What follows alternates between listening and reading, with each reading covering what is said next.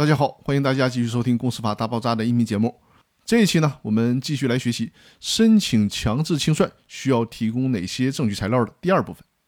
这第二种情况呢，就是公司虽然已经成立了清算组，但是清算组故意拖延清算或者违法清算。在这种情况下，向法院申请对这家公司进行强制清算，需要提供哪些证据材料呢？第一项就是强制清算的申请书，第二项。是申请人对被申请人享有债权或者股权的证据，这是为了证明申请人有资格提起对公司进行强制清算的请求。第三项，被申请人自行解散或者依法被强制解散的证据，这是为了证明被申请的公司已经符合了清算的法定条件。第四项，清算义务人已经成立了清算组的证据，这是我们讨论第二种情形的前提条件。第五项。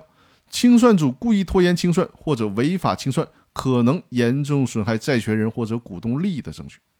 这个第五点，我们需要详细的说一下。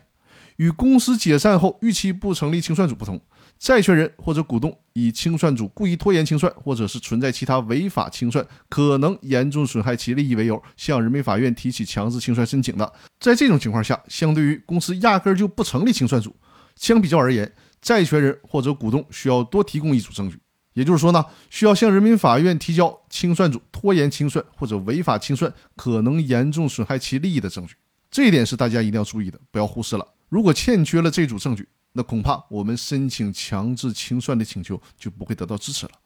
那好，今天的分享就到这里，欢迎大家订阅我的《公司法大爆炸》的音频专栏，更多内容我们下期继续。